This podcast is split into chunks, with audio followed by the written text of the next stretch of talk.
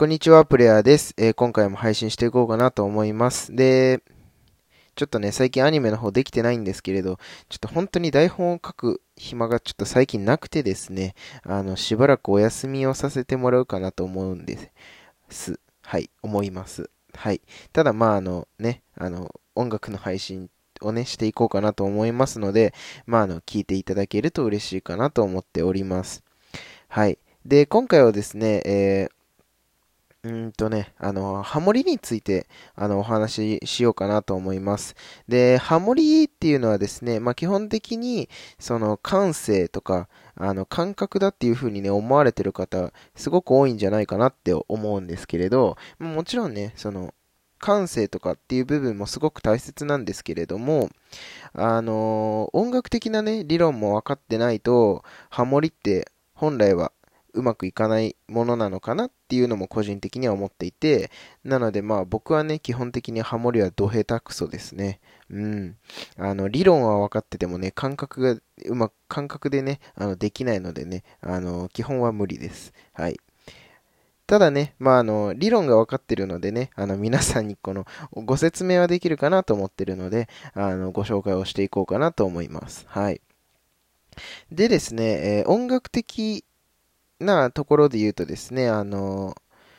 なんていうんですか、ハモリっていうのはですね、えー、基本的に和音を作っているというようなですね、感覚を持ってもらえれば、あの、いいかなと思います。で、この和音なんですけれども、あの、人間のね、声で和音を作るって意味なんですね。うん。で、例えばですよ、例えば、えー、ドが基準にあったとしたらですね、基本的には3度上、5度上、えー、7度上、11度、11度じゃないな、9度上、11度上っていう風にですね、えっ、と、音がですね、えー、3度ずつ上がっていくんですね。うん。で、例えば、えっ、と、どの3度上なので、ド、レ、ミで、えっ、と、これがミ、ミですよね。うん。だから、えっと、基本的には、えー、ミを歌え、ミのキーで、えー、歌い出しをね、歌えば、えー、綺麗にハモれるよっていうことなんですよ。簡単に言っちゃうとね。うん。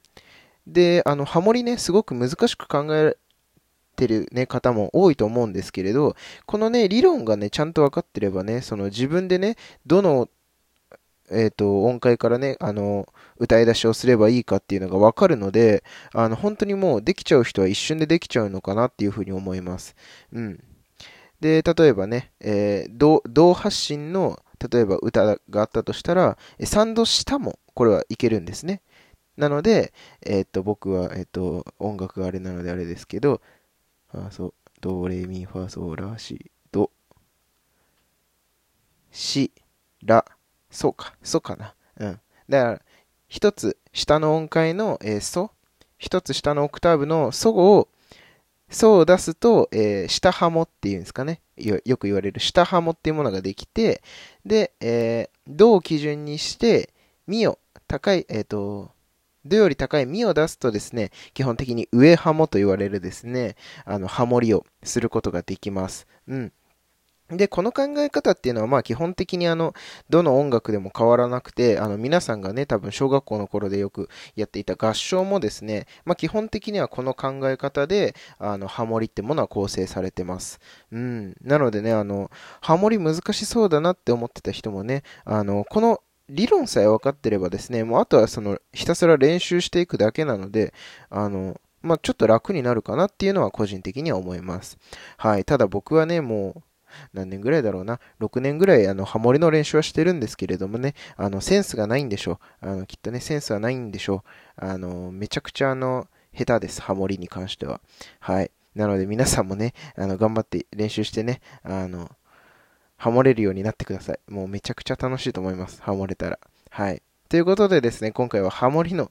説明をさせていただきました。あの、拙い説明でしたが、あの、最後まで聞いてくれてありがとうございます。ではまた次のラジオでお会いしましょう。